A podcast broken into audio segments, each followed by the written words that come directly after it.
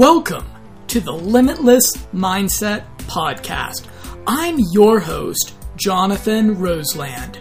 This podcast will teach you to acquire superhuman mental abilities and hack your reality. In this episode, I'm joined by Dr. Corey Reddish, a naturopathic doctor, entrepreneur, and infamous enabler of people having a damn good time at Burning Man. We're going to be discussing 18 life hacks for rock solid self control, along with how to biohack the negative effects on our minds from consuming alcohol and even hard party drugs. Also, this episode includes a quick interview with Dr. Kelly Goldsmith, author of the landmark study on self control. When guilt begets pleasure, the positive effect of a negative emotion. Sometimes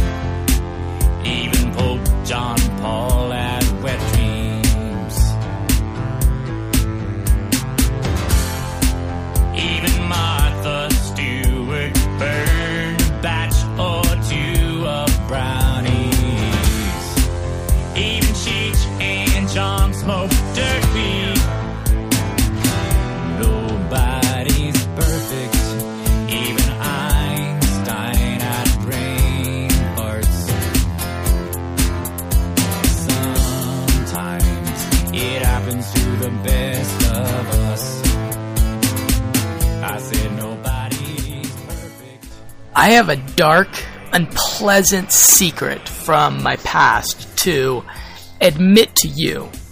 I used to smoke. I wouldn't go buy a pack during the daytime, but I was one of those people who would smoke cigarettes socially. Once I got a couple of cocktails in me, I would be in the mood to light up. And I ended up smoking anywhere from two to five cigarettes a week. I did this for probably about five years. It was a super gross habit. It made me smell terrible. It made me feel terrible in the mornings after. I tell you this because this podcast is on life hacking self control. And this episode will present 18 different, very actionable life hacks for increasing your self control and willpower. I managed to kick the habit of smoking cigarettes socially using about four of the self control life hacks that you're going to hear about in the next hour or so of this po- this podcast. So, if you smoke even just socially, like I used to, I really encourage you to pay extra attention to this episode and listen to it as many times as you need to to quit smoking. If someone you care about smokes, you should definitely share this podcast with them because you want them to quit smoking. I'm sure they want to quit smoking.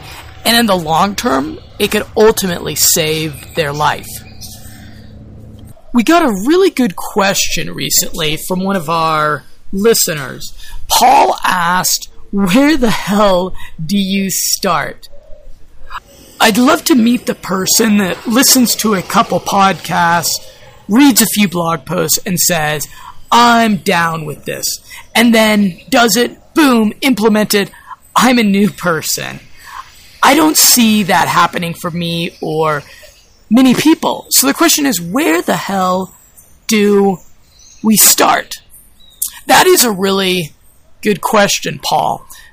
On my site alone, we've got about 500 different articles and resources related to biohacking, and it can be a little bit overwhelming. So, for people that are asking themselves that question, where to start, the new design of the homepage of the website really makes this pretty clear.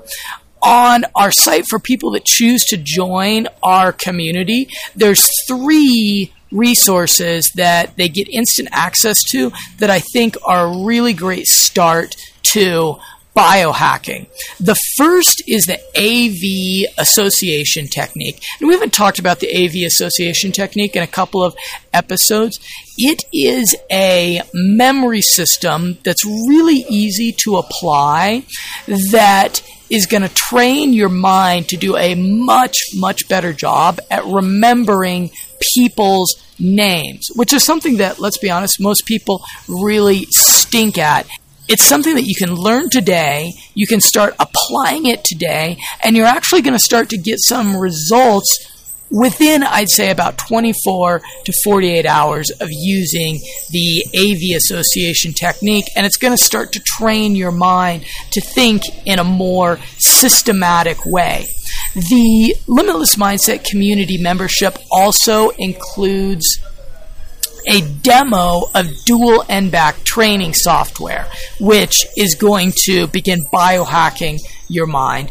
And it finally includes a three and a half hour audio program on memory systems to accompany the AV Association video course. So I think that if someone is completely new to biohacking but is interested by it, that's going to be a really great start.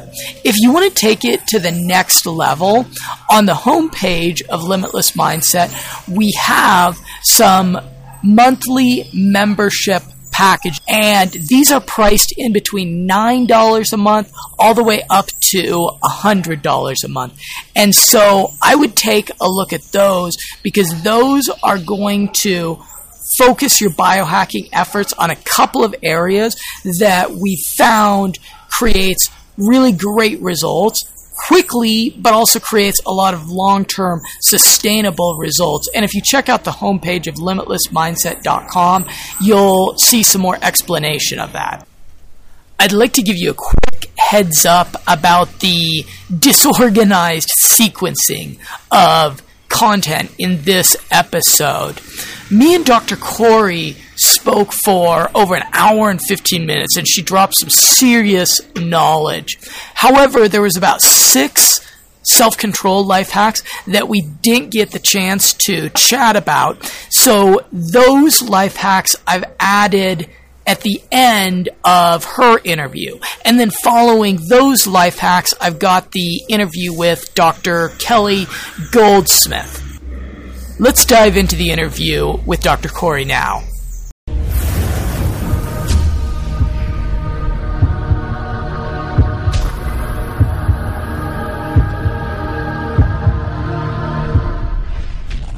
Welcome to Limitless Mindset.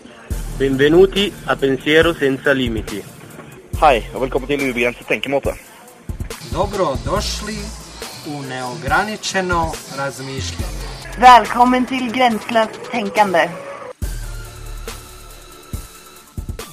Hey, Dr. Corey. How are you doing? Hi.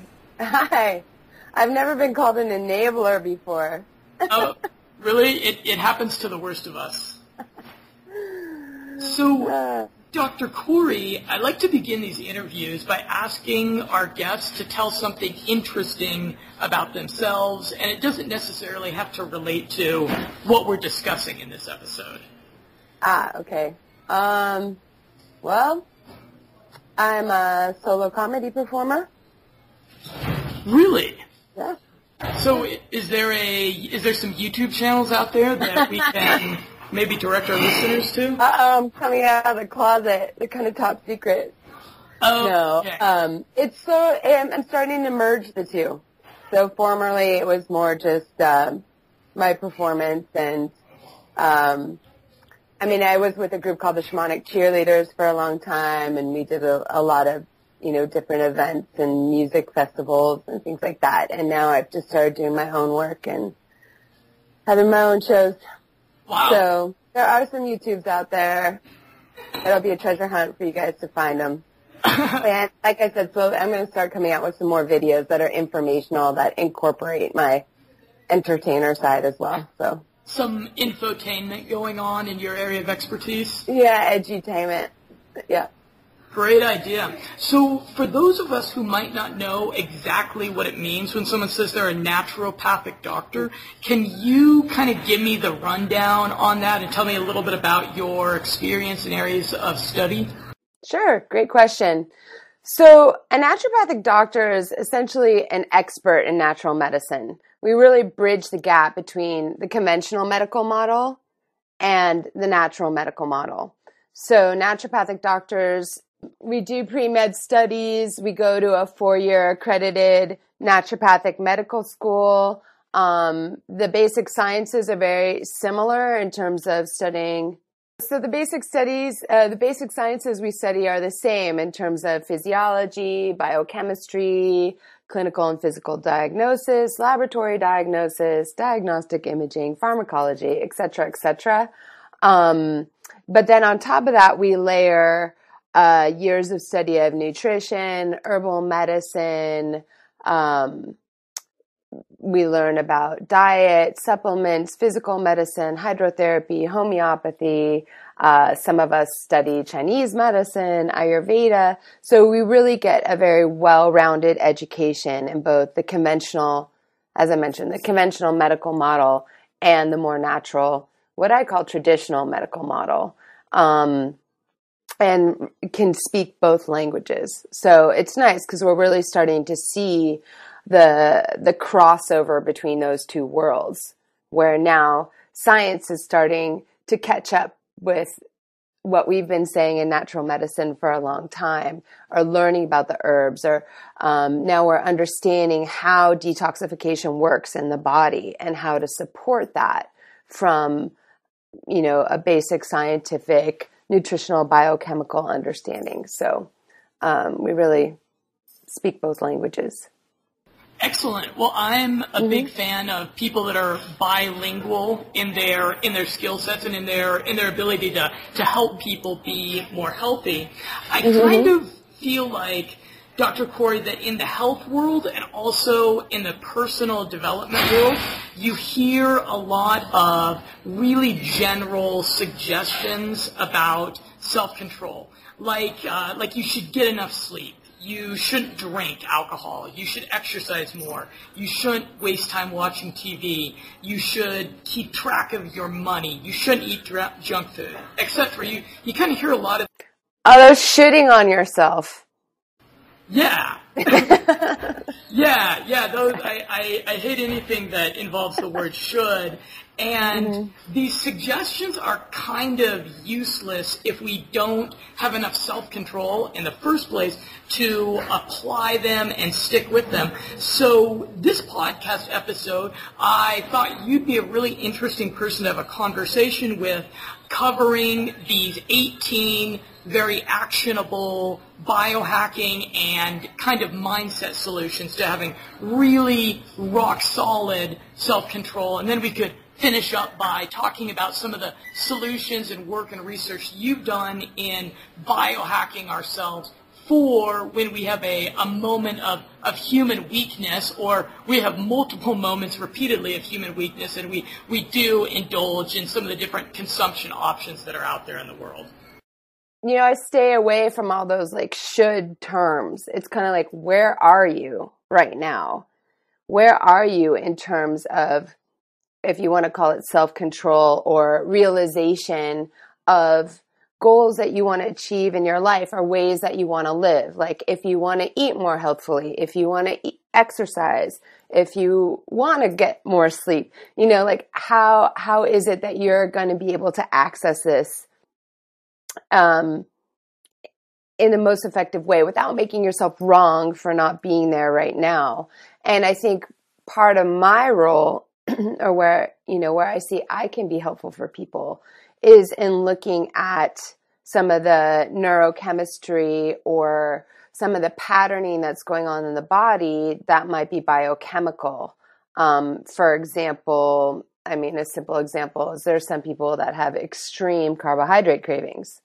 And even though they know oh, I shouldn't eat um, all that pasta or all that bread or all those chips or all those those sorts of foods, there may be something going on in the brain biochemically um, specifically serotonin, low serotonin is known to increase carbohydrate cravings because when you eat carbohydrates and sugars in the short term, it's going to boost your serotonin levels. So some people have like such an imbalance going on there that they really can't control themselves. It's not just a matter of going, you know, don't eat that. The body's going, eat me, eat me now. And so I look at how can I support people in those sorts of in that sort of way. And how do you measure those imbalances? Is it something like taking a blood test? You can actually, um, there are some tests, and I use them. They're neurotransmitter tests. Um, and I usually use them in conjunction with looking at the adrenals. So it's a neuroadrenal panel, and it looks at serotonin levels, dopamine levels, glutamate levels, GABA levels, PEA, uh, adrenaline, noradrenaline, or epinephrine, norepinephrine, and then a cortisol level throughout the day. So you can make correlations there. So sometimes you, you know, sometimes I think it's really helpful to measure because there's a lot of nuances. Um, but you can also, you know, clinically, sometimes through talking to people, you can tell. So if they're like, ah, I just feel really down and I'm in a really, you know, great place and um, every afternoon at three o'clock, all of a sudden I found myself in front of, you know, an empty pan of brownies that I just ate the whole thing. Um, so if somebody says something to me like that, I can pretty much tell that their serotonin levels are low. If somebody's, um, you know, more like, I can't wake up in the morning, um, you know, I don't feel fully awake until three or four in the afternoon. Um, I'm dragging myself around, kind of like the waking dead and then you know at night i'm completely wired um, then that's often a cortisol imbalance so so it's kind of a mixture of what people tell me um, and then clinical picture and then if i need to i can test for that as well and if people are curious listening to this, what is the approximate cost of that test? You said a neuroadrenal test gives you an yeah. idea of where your neurotransmitters might be lacking? Mm-hmm. Mm-hmm. Um, don't quote me on this because I don't know the exact price off the top of my head. I do have them um, available. I have some like do-it-yourself functional tests on my website, but I want to say it's in the three to four hundred dollar range. Dr. Corey, there was this study that was conducted at the Kellogg School of Management that I found really interesting, and it was on the subject of self-control.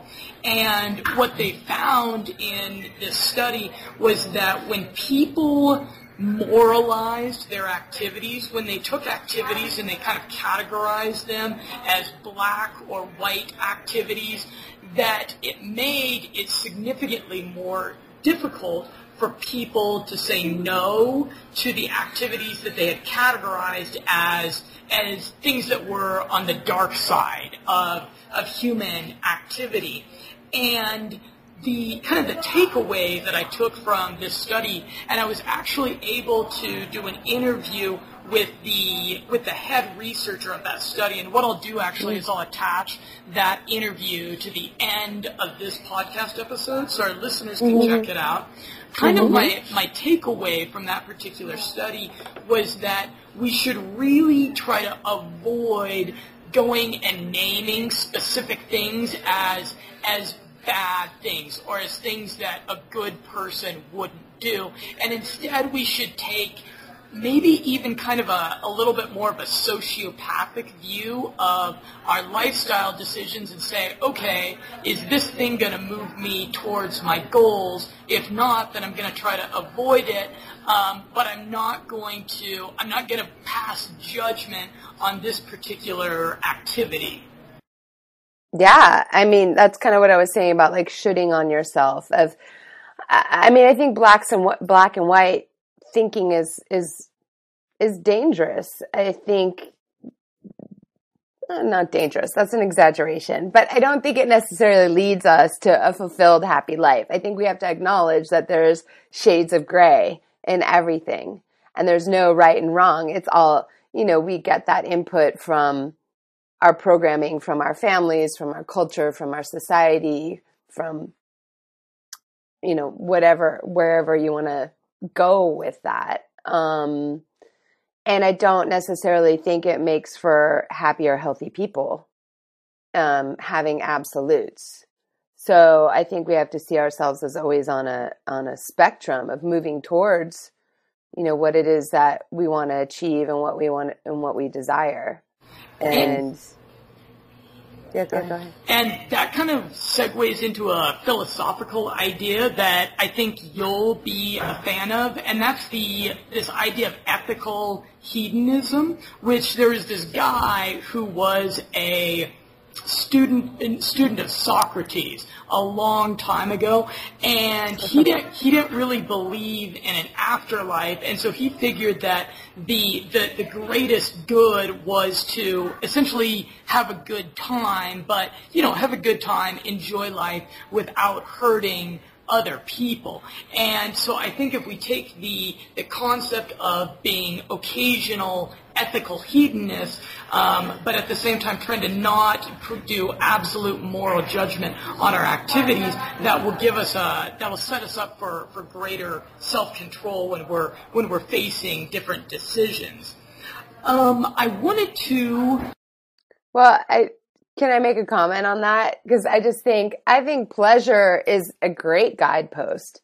Going what bring you know going with what brings you pleasure. I actually have a colleague who has a whole weight loss program based on you know it's called pleasurable weight loss, and it's and I think pleasure is something that we I mean, we've kind of beaten out of ourselves a little bit. Like on one, you know, on one hand, we can overindulge with it because we deprive ourselves of it.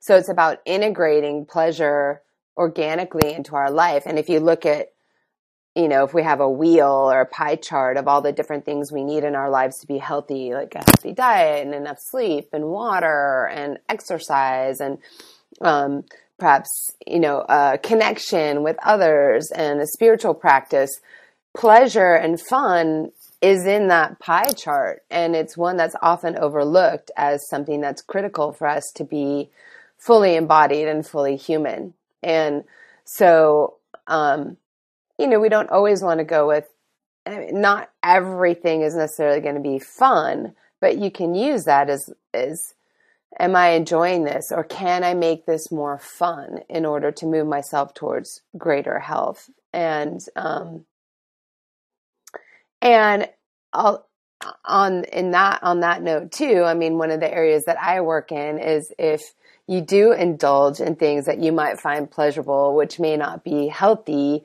how do you reduce the harm? So being conscious in that too. Like some things are pleasurable and really promoting our health, and other things might be pleasurable and we need to, you know, just check ourselves before we wreck ourselves. I would say on my own personal pie chart of pleasure, chocolate is definitely a major mm. item. yeah. Yeah. and, you know, again, there's a whole spectrum of chocolate. Like, are you eating Hershey's non organic, high sugar, high processed chocolate? Or are you eating a darker, higher cacao content, higher antioxidant, naturally sweetened chocolate? And how much are you eating? Like a giant pound thing from Trader Joe's or a couple squares. And and chocolate does have, you know, it's got a lot of antioxidants in it, magnesium. It's it's one of the better sweets we can have if we're talking about, you know, pure chocolate. What's the I'm, I'm a fan. what's the general rule of thumb with chocolate? Is it that stuff that's over 70% cacao is pretty positive for our for our overall mind and body? Mm, you know, I think 70% is a good ratio. I mean, ideally 100% is great. Like using cacao nibs or raw cacao powder, actually eating the cacao bean. It's a little bit more bitter. Um, but bitter foods are actually good for us. They're good for our liver. Um, I don't think I have a specific rule, but generally I say like one or two squares of a good dark chocolate a day is is okay. And um, may be beneficial. On the article that I sent you, number four was arbitrary habit formation triggers, gains in universal self-control. And this was a this was a, a cool study that had come out of the University of Texas at Dallas. And what they were looking at there that, that developing small habits in a particular domain of your life increases the amount of general self-control you have in that area in uh, the amount of general self-control you have in that particular area. Is this something that you found with the patients that you work with? Sure. I mean, I think, and that's a lot of times what people will come to a doctor or come to a naturopath. Even I see people who know a lot about health and know a lot about natural health, but they're like, tell me what to do, you know, and they want somebody to say, here's what you do, here's what you take, here's what you eat. And so just beginning by things with, um, you know, say, for example, a lot of people have a hard time eating breakfast. And like they say, breakfast is the most important meal of the day, and you want to make sure you get some good protein in there and get some nutrients in. So, even starting to eat breakfast, you start with something like that, and then you can build from there, or taking your vitamins. It's a little habit, but once you start, what I find is once you start making those little commitments, your your other habits rally around to support you. I see that a lot in cleanses because I do a lot of cleansing and detoxing with people. And once they make that commitment, all these other things in their life start stacking up behind them to support them and moving towards their goals. And really, you know, I have a, a, um, a mentor and a friend, and she says, all we have really is our word. That's all we have. And so when you keep your word to yourself, in just little ways. Like, I'm going to take my vitamins every day, or I'm going to exercise 30 minutes every day, or five times a week, or whatever that is. Then you start, um, you start building in these natural mechanisms to support yourself. So I like that's a great study. It's really interesting. I'm just looking at the chart right now. And I love that people have actually studied it that you see a see an actual reference to something that's just you know I've I've seen clinically. Hey, Dr. Corey, to be honest with you, I am not a very big fan of breakfast. It it kind of seems like a waste of time to me. Can you what's what's the deal with breakfast? Can you can you sell me on breakfast because I, I prefer to just drink some green tea, maybe have a tiny little snack, and just mm-hmm. wait until wait until lunch. Mm-hmm.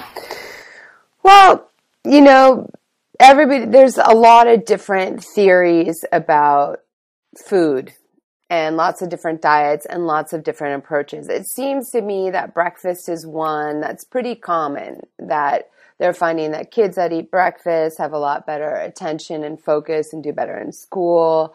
Um, one of the main reasons why you want to have breakfast is to manage your blood sugar. So, um, a lot of people will go into like low blood sugar and then if they don't eat in the morning, especially because they haven't eaten since you know at nighttime, that that puts some stress on the body, and then you have a big lunch and your blood sugar goes way up.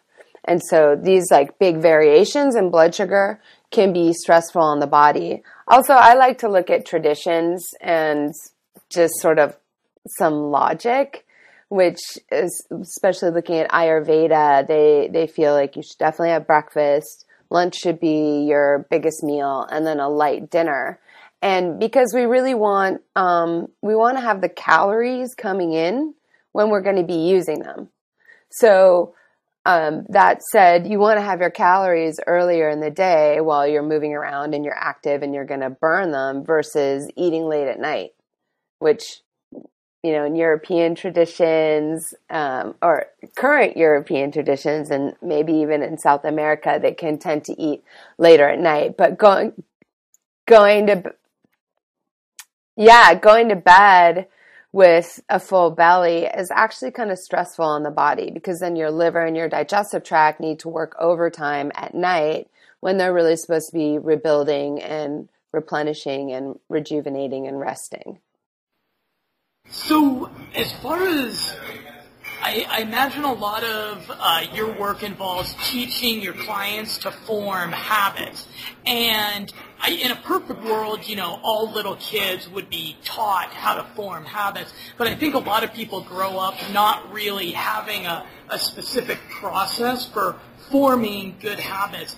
And this is the process that has worked the best for me. I'm interested in if it's kind of the same as what you use.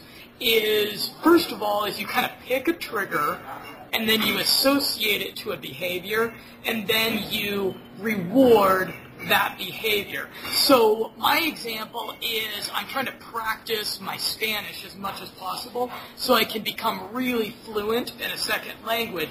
So my trigger is that when I wake up in the morning, I'll listen to a little bit of salsa music as my alarm clock. And uh-huh. then when I walk downstairs in the hostel kitchen, I will chit chat with the employees in Spanish or with the other guests of the hotel or the hostel in Spanish. And then I'll walk down to the market and buy my favorite fruit from a street vendor to kind of to reward that activity. And if I if I don't have a conversation with someone in Spanish in the morning time, then I don't give myself that little reward of going and buying my favorite fruit. fruit. Yeah, I mean, that makes sense. It's kind of like the rat in the maze, right? The rat goes the right way, get the cheese. And so I think giving yourself rewards or um, you know, positive feedback mechanisms like that can be really effective. Something I thought was interesting was the relationship between self between stress and willpower. So the biological signs of willpower are slowed down breathing, decreased pulse rates, and what puts us into a balanced autonomic nervous state. So we're more we're more tranquil while exerting willpower. If we look at the biological signs of stress, it's this fight or flight biology, which is faster breathing, hypertension, increased pulse rates, and spikes in adrenaline and cortisol. So you could make the case that it's it's almost impossible or that it's very difficult to exercise a high amount of self-control if you're in a stressed state. So I'm curious, when you're dealing with a client and they tell you that they have a lot of stress in their life and you can you can either see it physically on them or you can just tell that they're highly stressed what are the first couple things that you suggest or, or, or biohacks you have for dealing with stress Biohacks. To start using that term. My nutritional biohacks.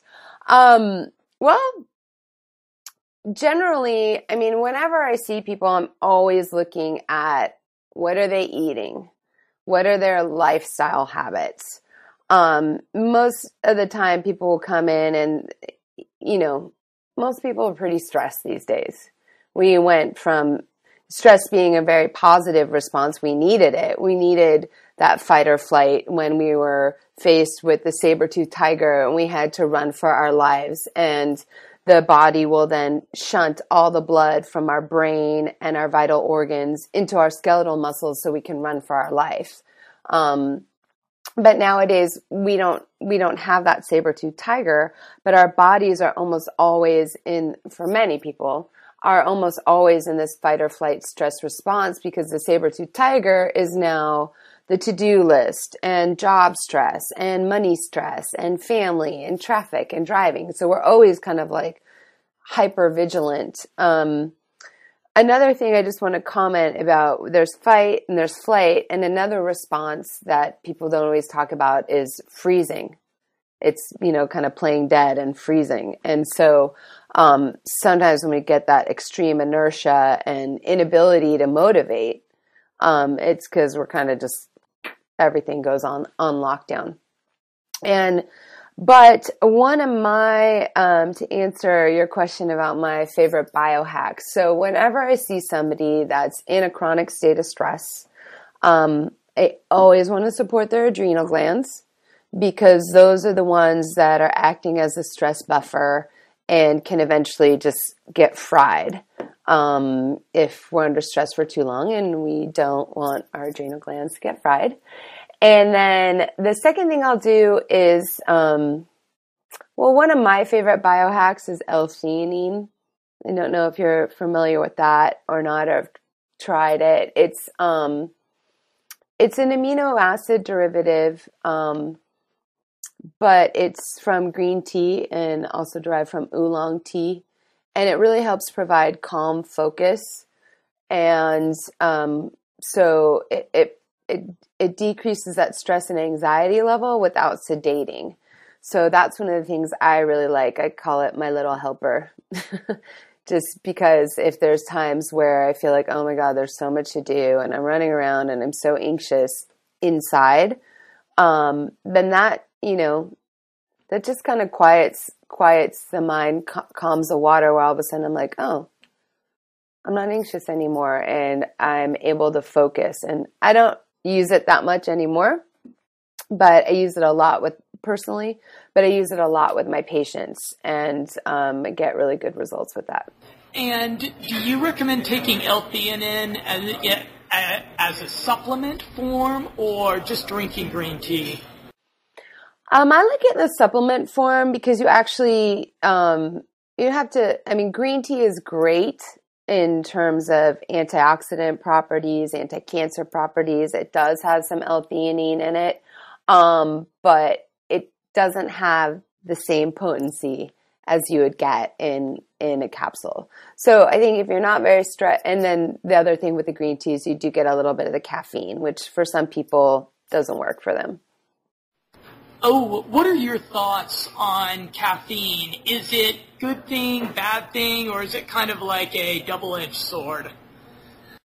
I think it's a, you know, I don't know about double-edged sword. I think it's overused.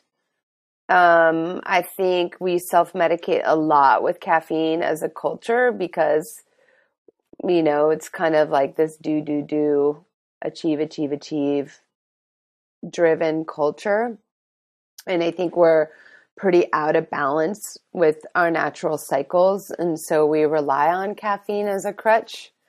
Um, there's a difference, in my opinion, between getting green uh, caffeine from green tea versus coffee, which I think coffee is a lot harder on the body, uh, more acidic, harder on the kidneys, harder on the digestive tract, can create more problems down the line. Um, and what I see with people relying a lot on caffeine is that their energy levels are just really up and down. So while caffeine in the short term might be able to cause, you know, create more focus, um, you know, there's so many dips and spikes in the energy level um, that it can be challenging. And having, you know, taken thousands of people through two week cleanse and detox programs where we stop caffeine, they find that, oh my gosh, you know, my energy is so much clearer, so much more consistent. And I wake up feeling clear. And at night, I'm actually tired and ready to go to bed. So I like to move people more towards a natural state if possible. Moving forward, another area where I think we fail a lot when it comes to self-control and willpower is our moderate addiction in general as a society to our technology and to our our glowing screens and our mm-hmm. our constant drive to check our, our social media or check our email or look at these technology things that are useful tools, but they don't need to be useful tools every every two minutes when we're when we're going about our lives. And what I was reading that I found interesting is that sporadic rewards are a great driver of human addictions mm. and habits. And this is why technology is so compelling. This is why we and I've even heard technology entrepreneurs talk about how social media is kind of set up to to gamify this particular aspect of our psychology that if we check Facebook, we might have a message from some person we want to hear from, or mm-hmm. we might have some likes on that that hilarious status update that we posted recently. And what this does is it forces us to kind of have a, a psychological itch when it comes to checking our technology, and I feel like uh, checking, spending so much time with our glowing screens can sometimes take away from the the most human experiences that we are going to derive real pleasure from. Yeah. Um, well, I think there's a lot in that statement that you just made. I just recently went to a great conference called Wisdom 2.0 that really looked at that interface between technology and mindfulness and spirituality. And one of the things that, um, oh, I'm not going to remember his name, but he's the he's one of the creators of Asana and worked for Facebook and uh, Google when they started. And one of the things he said is that um, part of it is that people are just really wanting connection and that the way technology has evolved and the way our lives have evolved and culture has evolved is that we're becoming more and more isolated. and We don't have our tribe and we don't have our community. We don't have those people near us all the time. So that checking your Facebook to see, oh, somebody commented or somebody it's, it's that desire to, to be connected with other people. And so I, I think it's really interesting. Um, I, you know, I've been a, a, naturopathic doctor for about 14 years now. I've been leading these cleanse groups and, um, you know, get, getting people off of other addictions like caffeine, like sugar, wheat, these sort of things. And I recently participated in supporting this 40 day transformational yoga program where people did yoga for 40 days and they were, uh, they had to give something up during that time. And I thought like, oh, people give up caffeine or people give up sugar. And I was, you know, I had my eyes really opened to where we're going culturally because there are lots of people that said, I'm going to give up video games. I'm going to give up Facebook for the 40 days. I'm going to give up taking my laptop to bed with me and, you know, watching streaming downloads. And so I just went, wow, okay, we have new types of addictions that we're dealing with, and um, I'm I'm definitely exploring this um, in terms of you know what is that health imp- what what do, how does that impact our health and how can we break some of those habits and you know part of my concern is the radiation that comes with that and you know, the World Health Organization came out with a study saying that cell phone use does, you know, contribute to brain cancers and they're slow growing. So we might not be seeing them for a few years out. But, you know, what are ways that we can protect ourselves from just we're bombarded with Wi Fi and all kinds of radiation these days. So what impact is that going to have on our health? So I'm curious for the people that were involved with this 40 day. By the way, that that sounds awesome too. I bet those people felt like I bet I bet everyone in that group felt like a million bucks after mm-hmm. 40 days of doing yoga and abstaining from a particular practice. I'm curious for the people that were abstaining from technology related habits was there did they report or did you observe any personality changes in general for the people that were focusing on on tech changing their technology habits? Yeah. You know unfortunately i'm not sure if i can really make that assessment as i was just um, you know brought in for uh, kind of like a two week portion of it so i didn't really get to track people from beginning to end but I know in that short term, they definitely had shifts in their sleep patterns and habits. And, um, you know, I think they found maybe some more connection and I imagine more connection in their relationships if they were in partnership you know, instead of being on technology at night, actually having conversations with people. There was an article in Psychology Today that I found really interesting, and it was on the relationship between fear and willpower. And so fear, it obviously gets kind of a, a bad rap, but this article was suggesting that fear can actually be a pretty useful tool for us to exercise willpower. And mm-hmm. they they used an example of this woman named Lucy who had lost both, or she had lost one of her amygdalas, and sporadically her, her remaining amygdala would go out of commission.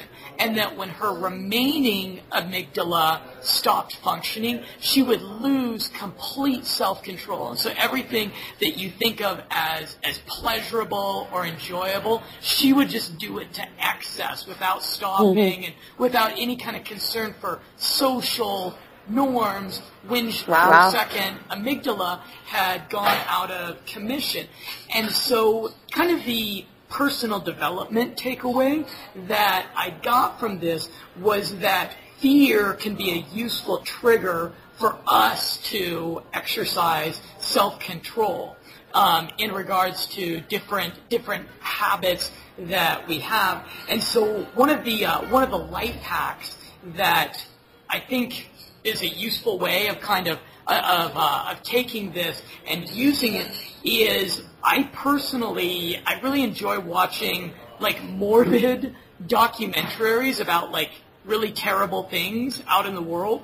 And I watch these because I know that by kind of exposing myself to negative things that might be really completely alien to my own personal life experience, that'll allow me to take uh, fear and use it as a little bit of a self-control, as as a self-control tool.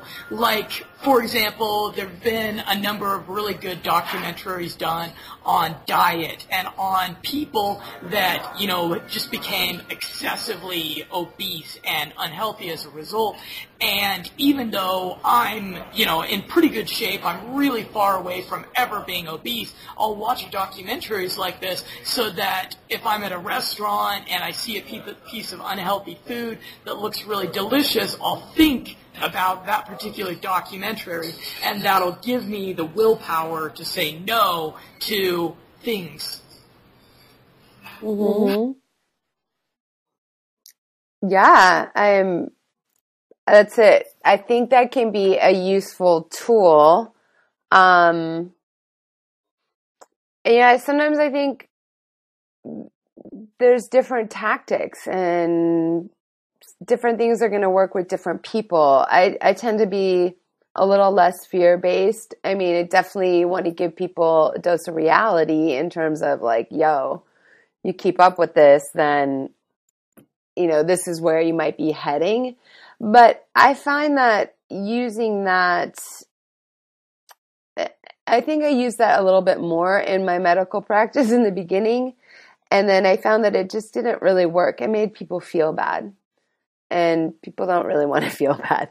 They do enough of that self-flagellation on their own. So, um, you know, I like that reward motivator a little bit better that we talked about earlier. So I, have identified three different nootropics that increase self-control, and I'm going to add the one you mentioned, which is L-theanine. The other three nootropics that increase mm-hmm. self-control were piracetam, 5-HTP, and L-tyrosine. And I'm curious, do you do much work with those? Um, definitely. Um, not piracetam but I definitely use tyrosine and 5-HTP. Um, my party packs, my extreme party packs, have both of those ingredients in there, um, and that's because you know supporting serotonin and the tyrosine supports dopamine levels as well as thyroid hormone. So it supports our metabolism. So those can definitely be helpful. Um, not for everybody. But um, for a lot of people, they can be really helpful. And I think one of the things to consider too is that um, these things don't exist in a bubble. So when you take something like 5-HTP or tyrosine, they're amino acid precursors to different neurotransmitters. So 5-HTP gets converted into serotonin and tyrosine gets converted into dopamine. But there's different nutritional cofactors that you need for that process to happen. Like in the sense of 5-HTP, you need activated B6 or you need B6 for that to happen. So, um, you need to remember to take the cofactors along with those substances as well. And so for piracetam, the cofactor I believe is alpha GPC or choline. For 5-HTP, you said it was B6 was the cofactor. And B6, B12, and vitamin C. Okay. And for L-tyrosine, what's the cofactor for that? Um, tyrosine definitely you want some B6 in there as well. Um, there might be another one, but basically you want some B's. Mhm.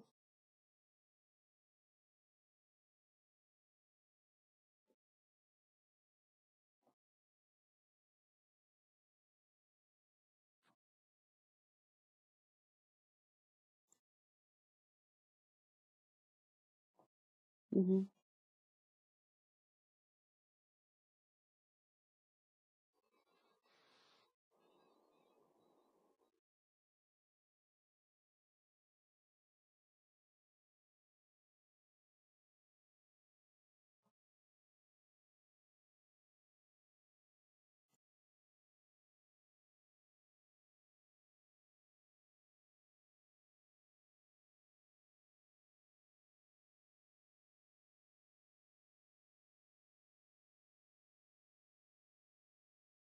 I have, and I've definitely worked with some that want to stop smoking um, and use different um, herbs or homeopathic remedies, and also some just behavioral stuff.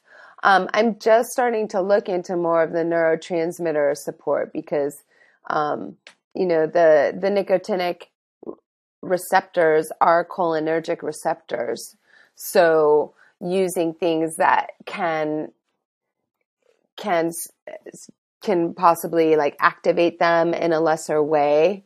So anything that's going to support acetylcholine, um, like you were mentioning the alpha GPC and the choline, and also DMAE. Um, then also things that are going to support just addictive behaviors. So um, supporting dopamine levels as well. So I um, I've yet to really explore that, but it's probably one of the next packs that I'm going to make is how to support, um, you know, people that want to manage their tobacco cravings. Cool. Nicotine cravings. Mhm. I, I really think that's one of the, the best things that you can you can help people with, especially because it's so hard to quit smoking. That's such a that's such a monumental self control challenge that I Yeah. feel like if people are able to quit smoking, then they'll be empowered to take on all kinds of other challenges in life mm-hmm. because that particular one is just so hard. So any kinds of solutions, ways we can help people stop smoking, I think are, are really positive changes that we can make in the world. One of the other things that I read really consistently increases willpower is a meditation practice, which builds gray matter and it increases the density of synaptic connections in the areas of the brain that control decision making and emotions. And for for people that aren't really experienced with self control, this is well based upon my own personal experience. This is why meditation really helps with self control. Is that when you first start meditating, it's really pretty hard to do because your mind has an inclination to think about that itch you have. It has an inclination to think about some bill that you have due. It has an inclination to think about an email that you need to respond to. And meditation is about purposefully ignoring all of those things and going into that zone. And so I imagine as a naturopathic doctor, you've done a lot of work with meditation. Yeah, I have. And um, I think, you know, there's a lot, a lot of different techniques um, to meditating, and that different people have different ways of accessing and getting themselves into um, those other brainwave states of just, um, you know, being able to. I, I like to. I, I like to use the analogy of if you think about us or our minds as um, you have some cloudy water, like some muddy water in a glass, and then when you meditate, it allows that sediment to settle, and you have the clearer water. So it allows you to make clearer decisions, more connected decisions. Kind of gets all the brain and all the confusion and all the thinking out of the way so that you can really tune in to maybe what is my heart saying or you know what is my guidance telling me is more in alignment for myself or what is if you want to put it in more lay terms what is the right choice for me to really make and um, there's so many different techniques and it's I think what's challenging is we're such a, a comparing and competitive culture that it's like, God, I can't, here comes another thought and ah, I can't get it out of my head. And that person's meditating better than I am. And it's really, um, it's such a personal thing. It's really about your own path and your own experience. And sometimes you might need a meditation that's a walking meditation Sometimes you might need to like just sit and stare at the wall. Sometimes you can look at a candle or an image of something that is peaceful for you. Sometimes you might chant and that's your meditation um, or guided imagery. There's so many different ways, but it's just really about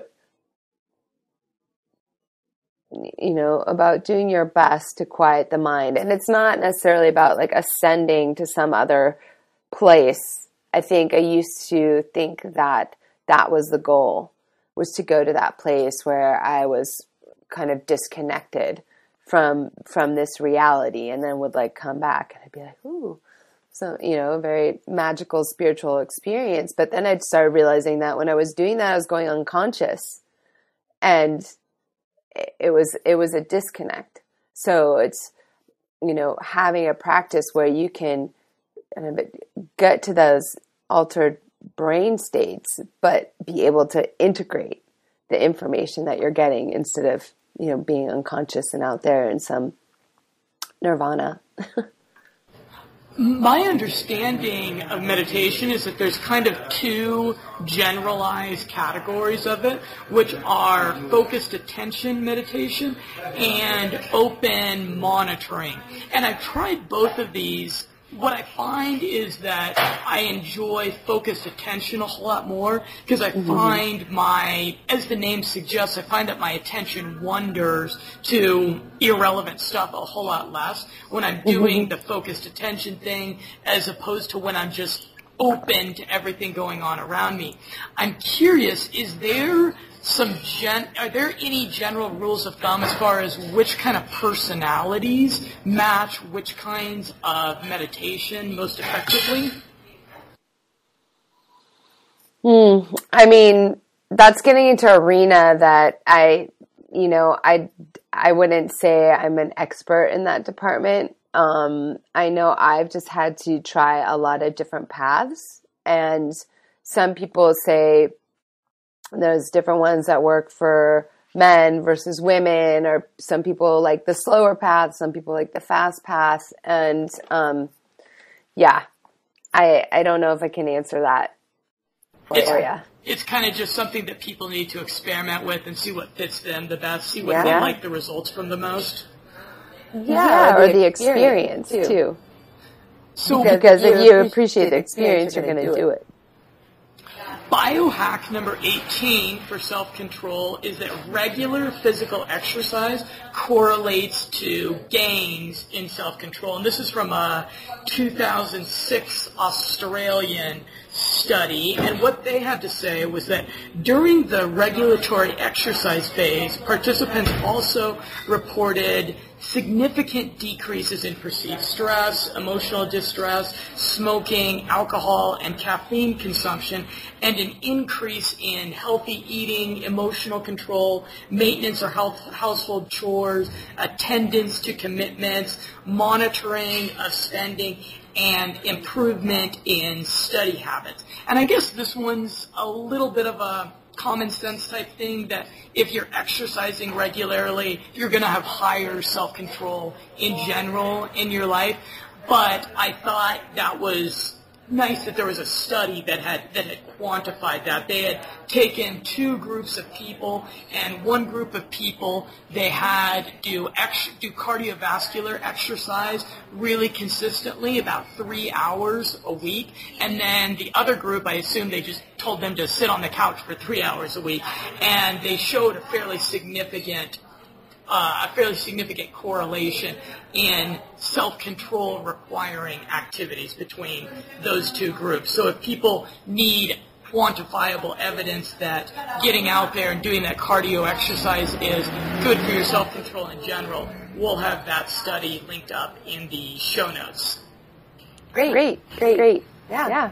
Biohack number 13, or let's see, biohack number 13 is to snack during the day. And I'd say my favorite snack during the day is chocolate covered almonds. Are you a fan of chocolate covered almonds as well? Um, I mean, yes, I like chocolate covered almonds. I don't know if they're the healthiest snack, but I like them. What snacks are on the top of your list? Or what's, what snacks are sitting next to your computer right now? There are no snacks sitting next to my computer right now. I've Got a lot of vitamins sitting next to my computer. Um, I'm I'm not a huge snacker. I mean, I will from time to time. Um, and again, there's different thoughts on should you snack, should you not snack. I think it really depends on the person. Um, people that tend to have blood sugar imbalances, definitely snacking is good. Having a little something every couple hours. Um, so something like nuts and seeds are great snacks because they have protein in them as well as a little bit of carbs and a little fiber. Um, whole fruit can be a good snack. Um, I like to recommend having um, not just a carbohydrate snack. So in the case of whole fruit, you're also getting fiber in there. But to have a snack that has protein, fat, and fiber in it, that's going to be balancing for your blood sugar. So things, you know, celery and hummus is something I like to snack on. Or if you're going to have something like a rice cake, cake or a rice cracker to have it with some nut butter on it like almond butter. your experience with, with Burning Man and how that turned into the party packs, which are a, a product that's designed specifically for people's consumption habits. My biohack. Um, yeah, so let's see. I went to Burning Man in I think 2003. For those of you who don't know, Burning Man is a big festival out in the desert. It's um, there's nothing out there. It's uh, exercise and self reliance. You have to bring everything you need, and people form camps and communities and create a lot of art. And there's a lot of music, and it's something that's grown um, tremendously throughout the years. And um, one of the beauties of it is it's a gift economy. There's no money out there. So you have to either bring everything you need or you share. People share a lot. And um, I was going with a group of people that um, didn't take very good care of themselves, weren't very healthy, and partied a lot, drank a lot, um, took various recreational substances. So I decided to use my, you know, neurochemistry nutritional chemistry chops and see what I could come up with in terms of creating some products to help them recover and protect their liver and replenish their neurotransmitter levels. I see that depletion in neurotransmitters as a big causative factor for um, crave behaviors, cravings, um, and addictive behaviors. So, for example, what happens when people this is why people build up tolerance to alcohol or other substances um, like cocaine or ecstasy is that when they take those substances, the neurotransmitters get depleted, and then you start to need um, you get a down regulation happening in the brain, and you start to need more and more of the substance to get the same effect.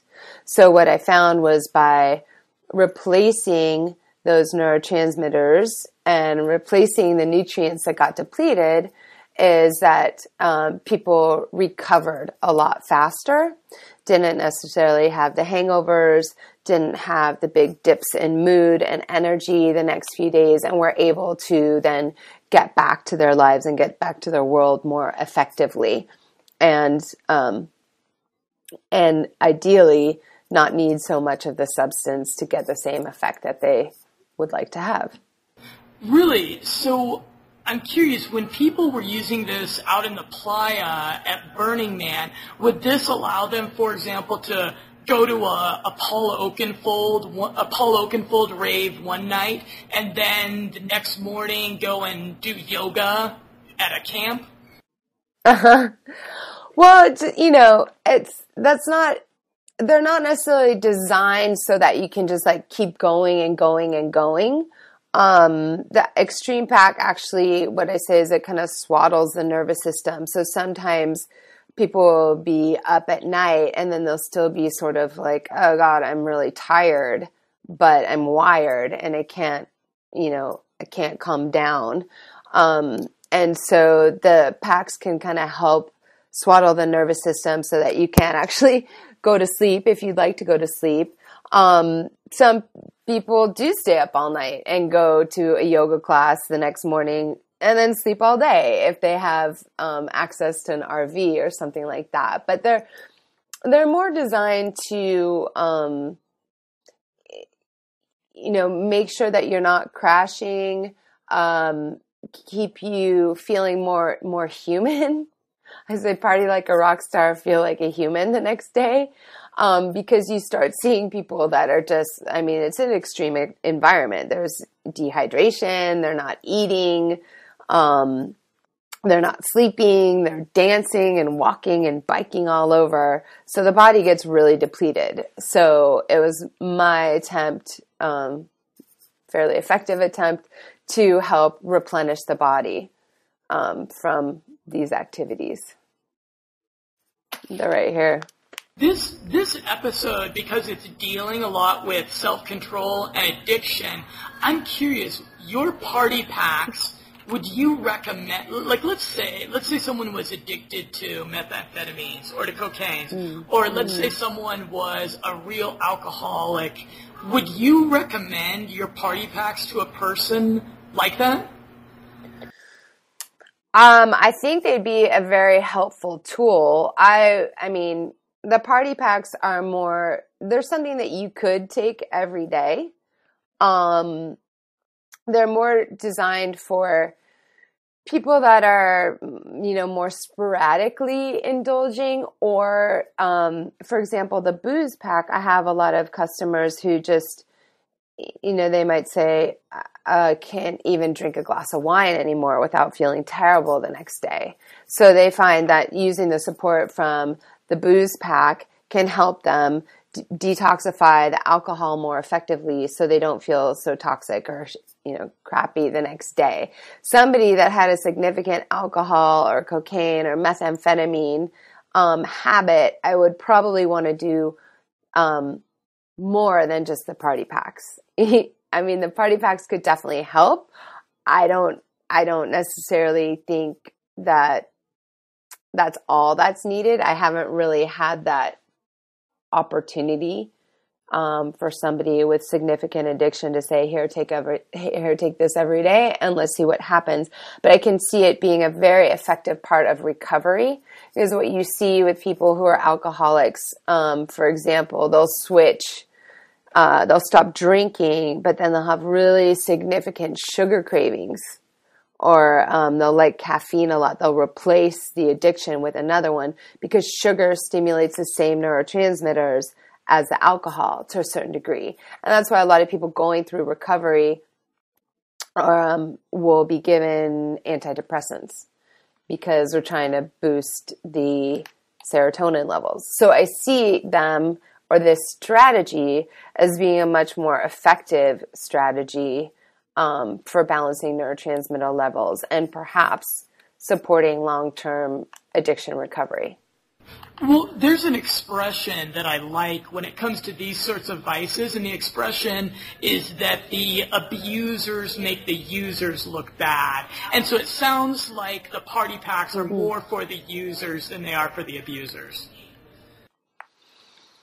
You know, th- there's a fine line between use and abuse as well. Um, so, you know, for example, with alcohol, we've been hearing that oh, moderate use of alcohol may actually be healthy for us. Uh, but there was a Rutgers study that came out saying there's a fine line between moderate use and binge use. So you might be moderate, maybe a glass or two through the week, and then drink drink more heavily on the weekends, which is considered binge drinking. If you go from like having a glass of wine to having, you know, maybe three or four drinks or more during the weekend, and that can actually be damaging to uh, our brain cells and the parts of our brain that that you know regenerate. So, um, the the party packs kind of span a lot of different niches.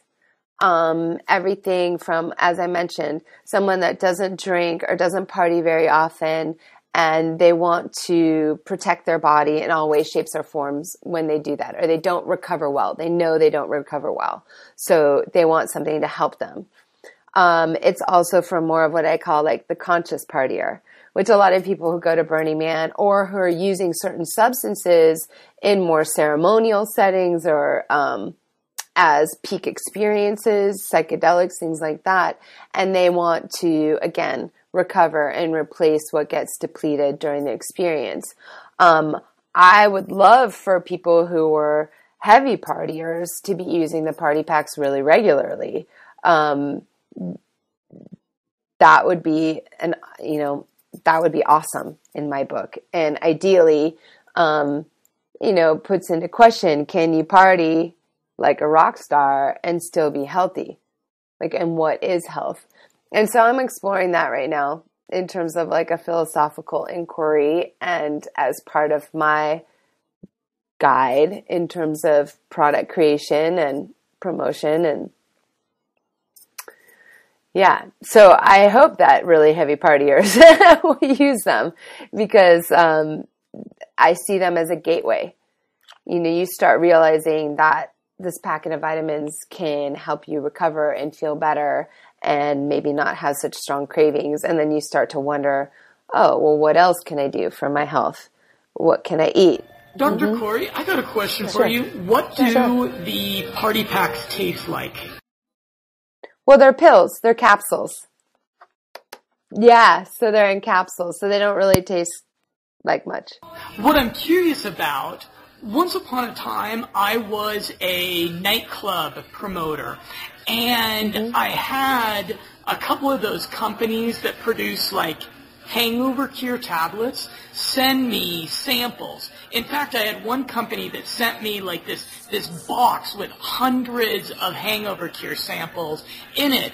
And so obviously I experimented with them quite a bit and I had mm-hmm. a number of the people that were coming to my events at clubs in Denver experiment with these hangover cures and one of the responses that we got really consistently from people was that the hangover cure tablets that you would dissolve in like a glass of water or in your or in your cocktail was that they mm-hmm. tasted really terrible and that they mm-hmm. give people upset stomachs somehow. Mm-hmm. From time to time I would say I don't know about about 30 to 40 percent of the people that tried them reported getting upset stomachs from the hangover cure, which makes it kind of counterintuitive because a lot of people would paradoxically rather have a hangover than have an upset stomach.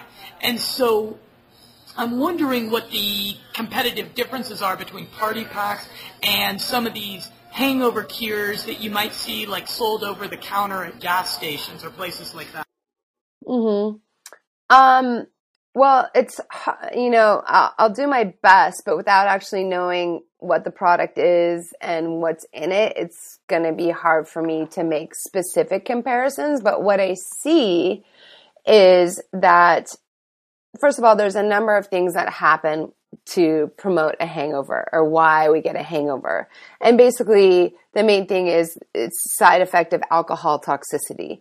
So one of the things that you want to make sure you do is support the detoxification of alcohol effectively in the body. And um, in that process, you want to support an enzyme called acetyl dehydrogenase um, because you can create substances in the detox process that are actually more toxic than the alcohol itself. So you need to make sure you're supporting those detox pathways. So that takes B vitamins, that takes magnesium, that takes vitamin C, and that can take certain amino acids. So um, on the whole, what I see with these hangover remedies is that it's really hard to get everything that you need in one pill. A lot of them are like one pill, and they're usually mainly just B vitamins. So B vitamins certainly get depleted. Um, but you also have issues with electrolyte imbalance. You have issues with blood sugar imbalance. Um, so all those things can contribute to a hangover and need to be supported. So, um, you know, sometimes too, people will be taking them on an empty stomach, and maybe that was creating some of the stomach upset. I recommend taking the booze pack before bed, um, and ideally with some coconut water or something that's going to be really good at replacing electrolytes. Um, and I find that that's the most effective way. I mean, you you can mitigate hangover symptoms, you can help prevent hangover symptoms, but if you're gonna just drink a ton of booze, especially a ton of like cheap dark booze or something like that, um, it's toxic. There's only so much you're going to be able to do. It's um, it's not like a miracle. Speaking of coconuts, it's funny, I just today published a video specifically on coconuts that I'll link on the show notes for this episode. But yeah, I would say coconuts are one of the top biohacks for, for dealing with hangovers. Would you say, do you drink, uh, do you ever drink vodka and coconut water? Cause that's, that's my personal, that's my favorite cocktail. Uh, no, I don't. I don't do vodka. but that's a good idea. I mean, it's just kind of like hydrate yourself. So, you know, what you choose to mix your alcohol with is going to make a difference. So going with something like coconut water, even though it's a little bit sweet, it's going to have the electrolytes in it. Or going with a mixer that's more like soda water as opposed to a Coke or a really sweet fruit juice. So the more, the sweeter the drink and the cocktail, the more it's going to contribute to the hangover. All right. Well, Dr. Corey, thanks so much for spending this time with me here. The Yeah. party packs, both the extreme pack and the booze pack, we have listed in the Limitless Mindset Mind Power directory. And for the listeners, can you also give your URL where you got these for sale? Yeah, Yeah, it's, um, drcorey.com. So, www.drcory.com. And, there's, a link right, there for the party packs. Excellent. And what's the pricing like on them? Um, they are, let's see, on the website, and I just got boxes of them, so I'm really excited. So they're going to be coming in um, 4, 12, 24, and 50 count boxes. And um, they're, um, I th- let's see, the four count box is t- uh, 1995, and then it kind of goes up from there. So it's a it's a little less than five bucks a pack if you buy them in smaller quantities, and then of course the price comes down with bigger quantities. So, would you consume like a single pack for a single night out? Is that a good rule of thumb? Generally, yeah. hmm And then, um, as I said, the extreme pack has a little bit more of an impact on the nervous system and the neurotransmitters. The booze pack has a little bit more of an impact on the liver and detoxification. So, if you're mixing substances, you might want to take, you know, one of each. Um, but generally one one per per night. But if you are going hard or heavier, you might want to do more than one. Okay, good to know. Well, thanks again for your time, Dr. Corey. Look forward to chatting with you at some point in the future. You're welcome. Thanks, Jonathan.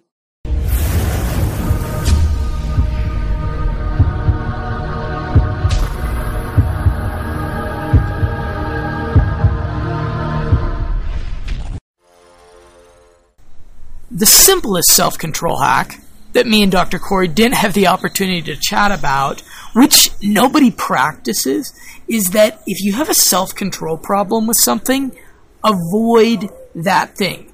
Here's some examples.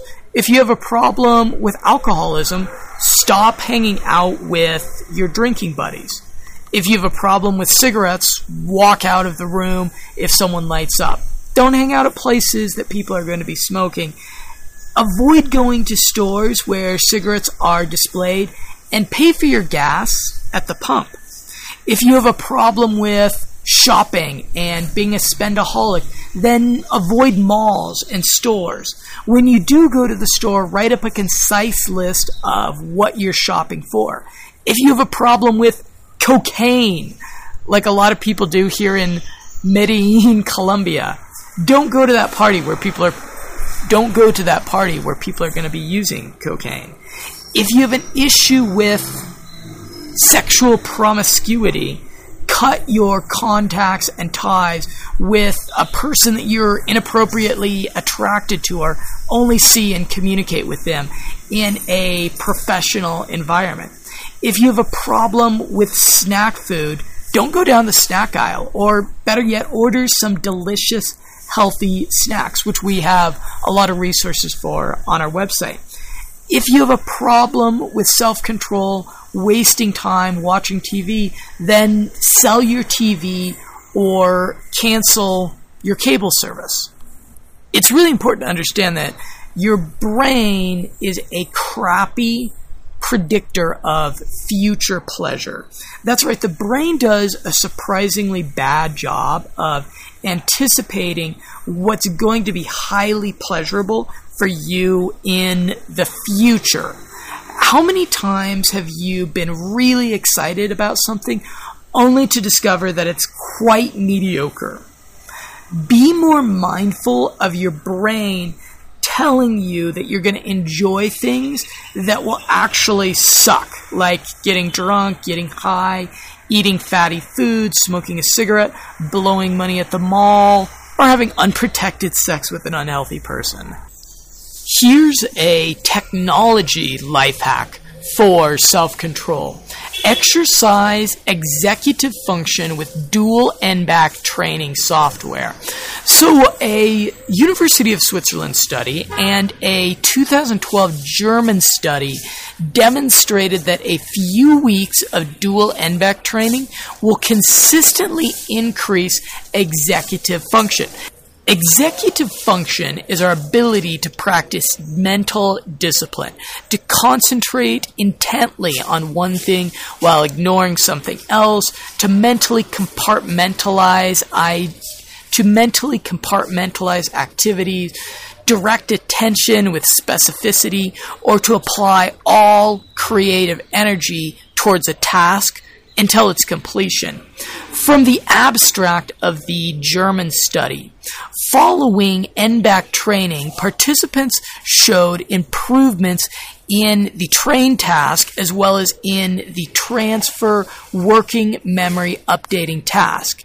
As for the other executive functions, trained participants improved in task switching, situation, and attentional processing.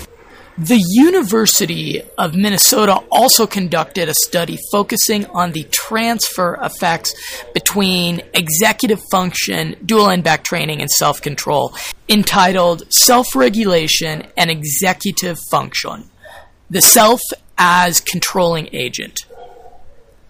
From this paper, in the present study, we have provided evidence that complex working memory training can produce transfer effects to executive functions.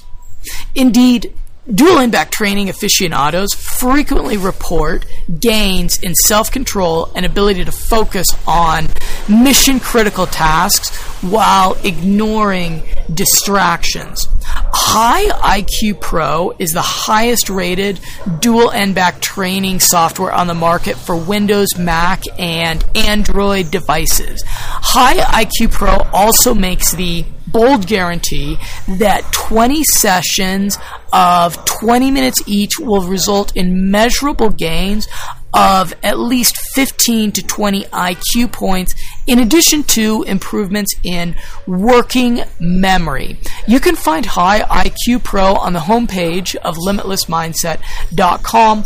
Also, if you'd like to download a free demo of the dual N-back task software, just join the Limitless Mindset community on our website and you can get access to that immediately.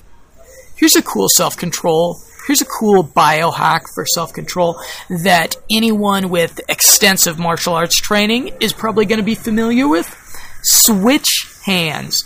Dr. Thomas Denson of the University of New South Wales conducted a study which demonstrated that switching to your non dominant hand helps you build control over the emotions of anger and aggression practice moving your mouse to the other side of your computer for 15 minutes a day, stirring your tea with your non dominant hand, or focusing on your non dominant side while exercising or doing sports. Reruns of TV shows and self control. This one was super interesting.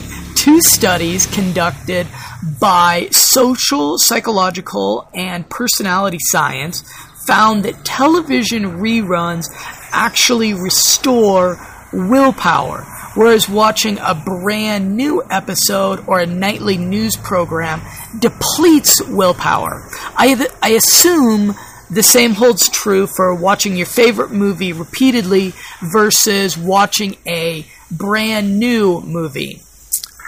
I would imagine the reason for this is that watching brand new content forces your mind to try to wrap itself around what's going on and you're trying to figure out what's going to happen next in the show. Whereas if you already know what's going to happen then your mind kind of gets the opportunity to recharge itself Let's talk about liquid boosters of willpower. So, reasonable doses of caffeine from black coffee or tea. I prefer caffeine rich green tea, chocolate, organic raw chocolate being my current favorite, que delicioso not Reese's, also contains caffeine, which is a neurotransmitter precursor which will make you feel happier, and the antioxidants in it will fight stress. Five steps to a self control mindset. First, avoid triggers. Second, realize that your brain is tricking you. You aren't actually going to enjoy this activity. It's just that there may be an unpredictable reward from it that is turning on your brain. Third, demoralize the activity. Look at it in shades of gray, not black and white. Fourth, compartmentalize the activity for a future moment where you will be an ethical hedonist. And finally, go eat a snack or drink some coffee or some green tea. Yeah. Cash money, heroes, private jets, polish. To connect with the Limitless Mindset community, along with a chance to win free neurotropic brain supplements and other awesome prizes, please give our Facebook page a like at facebook.com backslash limitless mindset. If you found this podcast to be informative and entertaining, please give us a five star review in iTunes or whatever podcast directory you are listening and write us a review letting us know what you think of the show. And remember that the best compliment we can ever hope to receive is you sharing the show with a friend. Today, I'm lucky to be joined by Dr. Kelly Goldsmith. How are you doing today? I'm doing great. How are you doing?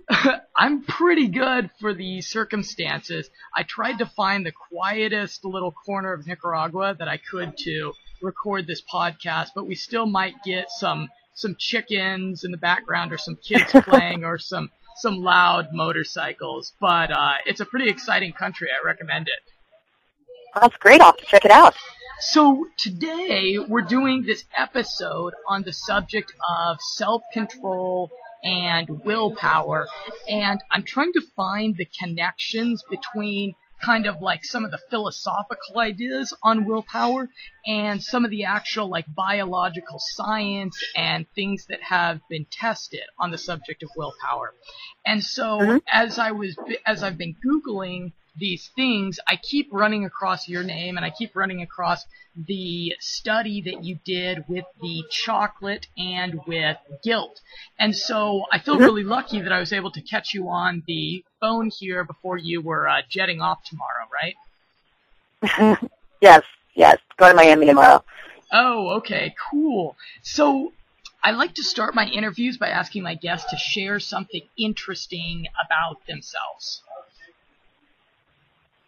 That's easy. Um, well, number one, I, I generally think I'm a pretty interesting kid, but the most interesting thing or differentiating thing about me as a faculty member, which most faculty members here at the Kellogg School of Management and otherwise can't say, is I was actually a contestant on a major American TV show, the show Survivor. So I was a castaway on Survivor with a torch and got voted off and lived in the desert and got starved and all that good stuff. So that that is something that's interesting about me.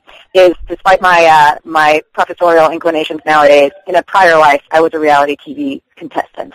Wow, that's pretty rad. So if I do some YouTube searching of your name, I might be able to find a cool clip of you, like, you know, building a bridge over a volcano or something like that? The my favorite one you can find it's me drinking like a huge cup of blood. Uh, that was our kind of gross food challenge. Not obviously not human blood; it was cow blood. But uh, we were on Survivor Africa, and there's a custom in the part of Africa we were in where um, people would drink cow's blood, and so that was the challenge that they gave us in the second episode was we had to drink drink blood. And uh, anyways, needless to say, I ended up losing the challenge for my team. I was not a great blood chugger, but you can find it. That's uh, yeah. If you Google me, that's one of the first things that comes up. Wow. Okay.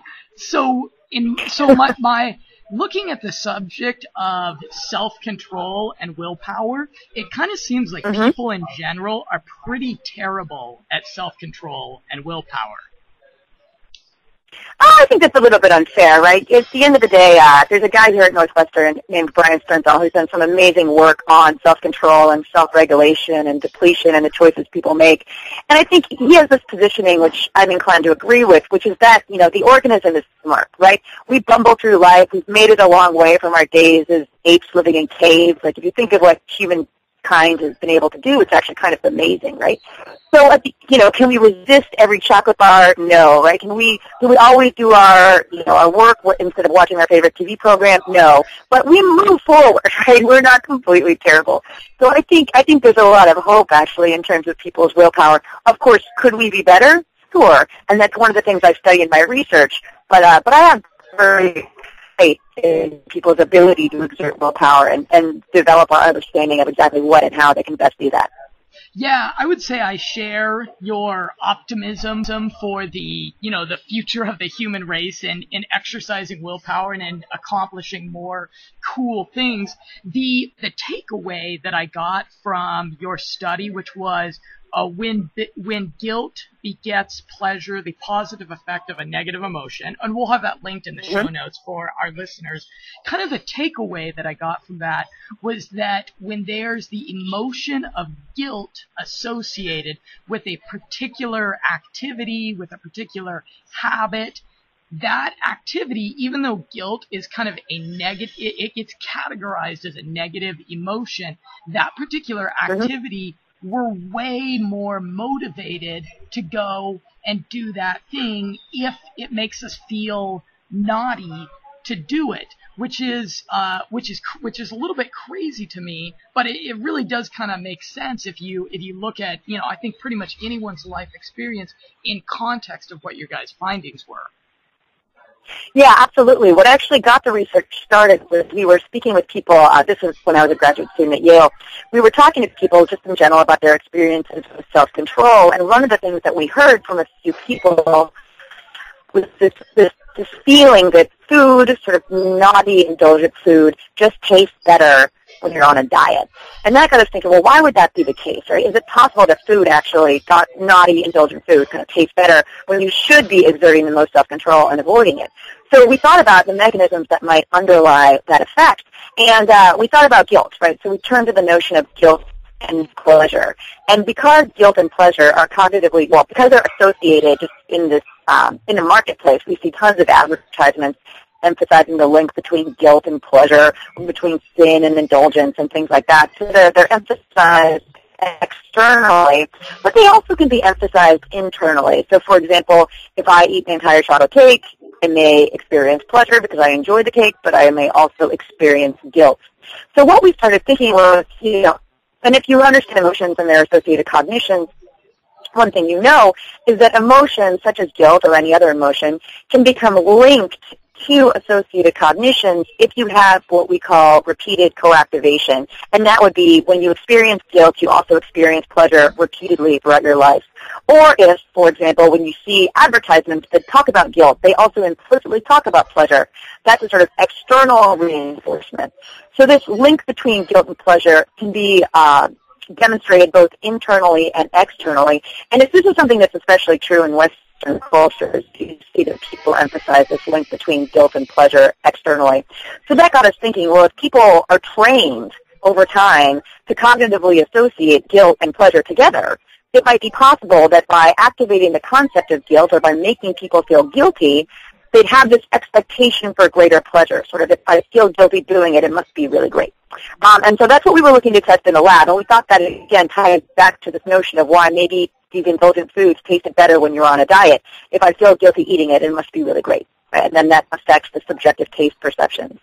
So that that's what we were interested in exploring in the studies. It wasn't so much about people's choices. It was really about how your experience of consuming that cake or your experience of doing something naughty, like looking at online dating profiles, how you experience that when the concept of guilt is activated. So when you're feeling guilty versus when you're not, so a control condition where we're not activating that concept.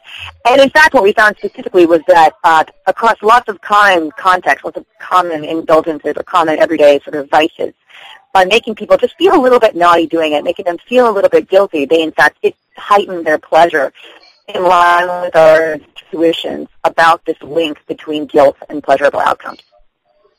So this guilt pleasure link is not really it's not like an evolutionary psychology link it's something that we have to thank because of the the edward bernays of the world and because of this this marketing machine that we all pretty much live in 24 7 I would agree with that. I mean, I think if you take it back, when you think from an evolutionary perspective, right, I'm always envisioning us as cavemen uh, living in the wilderness. If you're a caveman living in the wilderness, you don't feel guilty about what do you have to feel guilty about? You're just trying to survive, right? You don't feel guilty about the sex partners you choose. You don't feel guilty about what you choose to eat. You're just trying to make it through the day and procreate and keep the species going.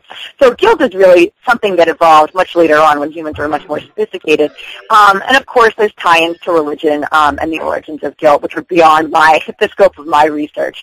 But I do think that guilt is something that's not it's not so much evolutionary. It's something that we uh, it's a construct that we developed basically to keep ourselves in line and to prevent people from engaging in bad behaviors. And it's a construct that we've reinforced, like you say, with the marketing machine.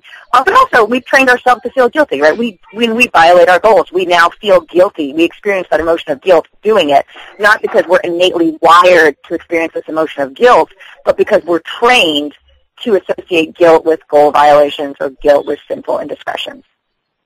And you know, you, your study was really kind of like a paradigm shift in mindset for me because I've always kind of, I always kind of have thought about willpower and self-control in almost, I would say, kind of like a traditional, like religious kind of sense that mm-hmm. willpower was more about, you know, having principles of being a good person and about aspiring to be this virtuous individual but based upon based upon your your article it it looks like we should look at life and look at our habits more in like shades of gray as opposed to looking at things in a black and white context because the things that are on that black side of the line the things that are the forbidden fruit are going to be that much more difficult for us to say no to in mm-hmm. you know in the moment when it really counts Right, I absolutely agree. And across other research I've done, what we find, right, is sometimes what seems black is white, sometimes what seems white is black. A virtue in one context can be a vice in another. It can depend on the type of decision you're making. It can depend on their mindset. It can depend on a lot of different things. And this is something that we see a lot in consumer behavior. So I do think that, I mean, and you know, I study how to increase pleasure from hedonic consumption. That's really the takeaway from the paper is can guilt be used to increase pleasure? And I've had people give me some pushback and say, well, do we really want to increase pleasure from hedonic consumption? Do we, you know, that could drive people to eat more. That could drive people to, you know, engage in these salacious activities. And isn't that something we want to prevent? And I argue there is nothing wrong with human beings experiencing pleasure. Like there's nothing intrinsically. This is something we're that is something we're hardwired to do, and we're lucky enough to be hardwired to do it. Now, should we push it to the extent that we're eating, you know, cake after cake after cake? Are there boundary conditions for how much indulgence is good? Of course there are. But a little bit of indulgence and maximizing your pleasure from a little bit of indulgence, I think it's fine. In fact, I think it's healthy.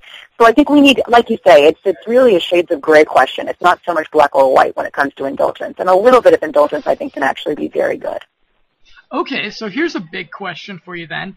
Is there a way that we can reverse engineer our guilt triggers so that we can use guilt to motivate us to do the things that we usually don't do? Like, like is there a way I could like create a uh, hypnotic tape that I listen to at night that makes me feel guilty about going to the gym or eating healthy food or doing my dual N-back training every day, different things that, that require motivation. Is there, is there a way I can make myself feel guilty about that and it would work the same way as say, you know, having a cocktail or, you know, doing something that is, is categorized as, as naughty or, or, or something that would be guilty in the traditional sense?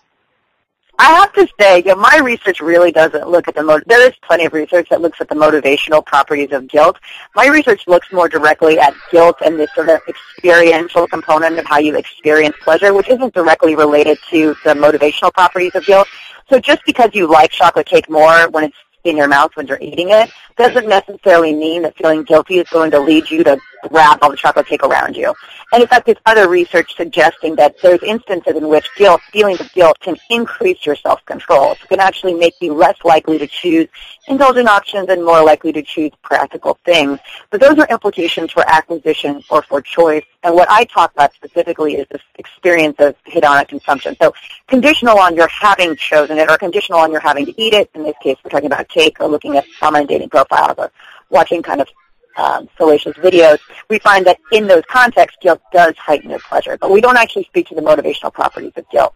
That said, one thing we have talked about, because we find um, these effects of guilt only happen for what we call hedonic activities, and those are our pleasurable, sort of indulgent activities. So we started thinking, all right, well, to your point, right, could we enjoy utilitarian activities like practical activities, vacuuming the floor, taking up the trash? Could we enjoy these activities more if we found a way to sort of reprogram ourselves and associate with them with guilt.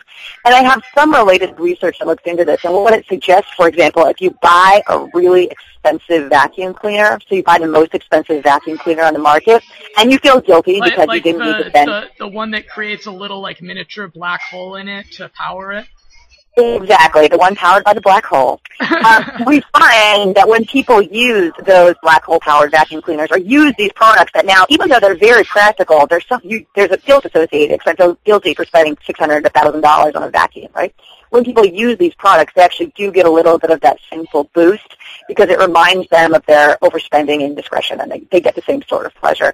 Uh, we find it also with Vitamix blenders, the six hundred dollar blender. People feel indulgent when they use it, as opposed to just practical. So, I mean, is this, I don't know, and from a normative perspective, I don't know if I'm making a great recommendation, which is basically telling you to spend way too much money on practical products, but if you want to associate that guilty, sinful sensation with more um, practical utilitarian activities, that is one way you can do it. So that would be so maybe a good example of that would be going out and getting like the most premium high end gym membership that you can Exactly. find in your city and then you're going to feel like a baller because you have it and you're going to feel a little bit guilty about it because it's you know eating up your your your credit card uh, your Mhm. credit card budget every month and so you'll Right. maybe be a little bit more motivated to go and hit the gym. It would there you be go, and you might enjoy it more when you're there. of that. Okay, I've got a, a final question for you here. Something I'm trying to figure out is is there a difference in self control between kind of what I describe as like consumption self control and self control over over like social situations and how you act in social situations? That's an interesting question. So what's an example of how you would exert self-control in a social situation? So what you Oh, have in mind? Okay, I can give you a really great example of this. So, like, for example, what I find is that when I'm like living abroad, I'll be working on my laptop on all these different internet projects that I have. And if some new friend that I make comes up and invites me to go out with them to go to the beach or to go out to get dinner or to go to a discotheque or something like that, no matter how much work I have to do, I can almost, it's almost impossible for me to say no to that person. So that's kind of like an example of my lack of social self-control. However, I'll find that like, uh, like the other week I was on, I was at a rave on the beach in Costa Rica and, uh, I think a French girl offered me some cocaine and I was like, no, thanks. You know, it's not very healthy. I prefer not. And so I see that when it comes to social stuff, I have like, it seems like almost zero self-control. But when it comes to consumption habits like alcohol, cigarettes, things like that, Mhm. I have pretty excellent self-control. So I'm wondering why there's such a disparity between those two things. And if that's a, a common experience with, with any of the other research projects you've done. I mean, I think that there's there's a lot to unpack with your example. So, for example, I mean, I can just speak from my own personal life. Also, when I, uh, you know, when I went to grad school, I lived I lived in New Haven, Connecticut. I went to Yale. Very sort of nerdy town. Really, not a lot of fun things to do. Not to throw New Haven under the bus, but it's true. So, you know, I'm living in New Haven, not having a great time. I moved to Chicago and I had a lot of trouble exerting what you would call social self-control. Anybody who wanted to go out to lunch, anybody who wanted to go out to dinner, anybody who wanted to go out to drinks, I couldn't say no. And it was because all those years of relative social deprivation or social isolation, I felt like I was justified. I had no problem saying yes because I was, I, I had earned it, right? I'd really suffered through grad school and just done work all the time, so I'd earned the right to have a lot of social fun, right? Whereas with things like alcohol consumption, drug consumption, illicit consumption, there's two things going on. One, these are different, it's almost like different accounts you're drawing from. So your social account, you, you may feel like, or at least I felt like my social account had been depleted. I hadn't really done anything cool socially. So when I got Chicago, I'd earned the right to do that to sort of balance it out. Whereas, you know, my, let's take alcohol for example. I drank the same you know, New Haven that I drank in Chicago. So I didn't feel like I'd earned the right to booze anymore, right? So there's this sort of idea that you may have different accounts for different types of behaviors and that one account may have a different sort of balance than another account. So just because you exert different amounts of self-control, it could have something to do with that. Another thing to keep in mind is also, you know, it's all about what you can justify, right? And drug use, alcohol use, cigarette smoking, it depends on your idiosyncratic preferences and the way you want to live your life. But a lot of times people have rules that they'll impose. You know, I'm the type of person who I drink, but I don't smoke pot. You know, I don't cheat on my girlfriend, but I do cocaine. I don't know. People have rules they impose for how they live their life. And once you've imposed a rule, it really increases the cost of violating that rule. So I think especially for these types of illicit consumption, it is an area of life where people have these rules that they create, these very zero-one standards.